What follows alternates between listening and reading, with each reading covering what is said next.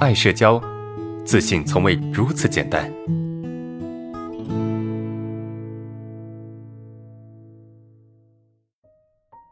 第三个问题，老师，我想问个问题，不知道为什么在寝室只是待半天就感觉有点不敢出门呢？为什么我的症状会退回的那么的快？啊，同学们，你们有没有类似的感觉？就是你在家里面待半天，你是周末吧？咱们不是不要说在寝室里面待半天，我们我们就往大了说，啊，大大一点说，你在周末，你可能周末回家待两天，你周一就不敢出门了。有没有人这种情况的？是吧？你你在家里面待两天，你发现这个这个这自己都出不了门了，啊，门都出不了了，为什么？啊，或者说你可能有同有有有同学哈，暑假暑假这个回家里面待一段时间，你觉得出门更难了，啊，或者我们往小一点的说，比如说，哎，你在这个你可能这个国庆的七天长假，对吧？放完七天长假之后，你发现你很难回到。工作的环境中，这是为什么呀？你想想看哈，我们为什么很难去适应社交环境？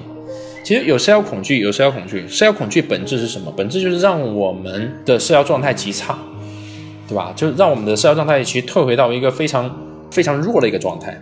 那你要改变这个状态，其实你要付出的努力要非常多。我举个例子哈，我我还是以我的这个膝盖，对吧？我膝盖受伤了，对不对？我膝盖受伤，我一直在恢复，一直在康复。那么有时候哈，比如说我比较忙，有那么一周我没有去康复。那么想想看，当我有那么一周不去康复的时候，我的膝盖的肌肉，我大腿的肌肉会退化的非常厉害。为什么呀？因为我膝盖里面有有有疼痛啊，有疼痛。这个疼痛呢，会抑制我大脑的神经。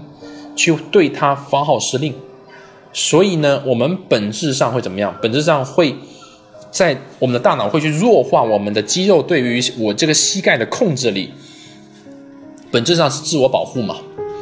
所以，同样的休息一周，我的左腿的这个肌肉退化的会比右腿更厉害。为什么呀？因为在平时的生活中，我的大脑会控制我的左腿的力度。啊，不让自己的就是表现的，就是走的太太正常，啊，有时候会收着走，把所有的力量都放在右腿上面，因为我左腿受伤嘛，是不是？这是一回事，对吧？那另外一回事是什么？另外一回事就是确实受伤会抑制我们的这个对肌肉的控制，这个也也也是一个正常的表现。那么我举这个例子好像有点生涩哈，我想用这个例子来告诉同学们什么道理呢？就是。我们的社交能力它不仅弱，而且还被抑制住了，是不是？我们的社交能力不仅仅弱，还被抑制住了。那么，如果你想让你的社交能力恢复到一个比较强的水平，或者比较 OK 的水平，那么你需要比一般人付出更大的努力，懂吗？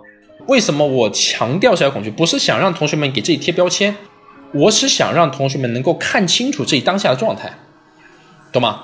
我是想让同学们去看清楚我们当下的一个真实的状态，对吧？不要去欺骗自己。就我们现在确实跟我的膝盖恢复一样，我需要用很大的力气，甚至天天练，来保持一个正常的活动水平，啊，来不断，我必须提高，不断的提高强度，才能够让我的膝盖慢慢的恢复。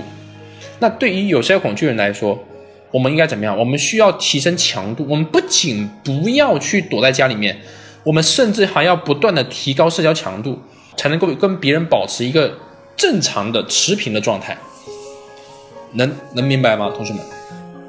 就是我们不仅不能逃，我们还要去加大强度，就这个意思。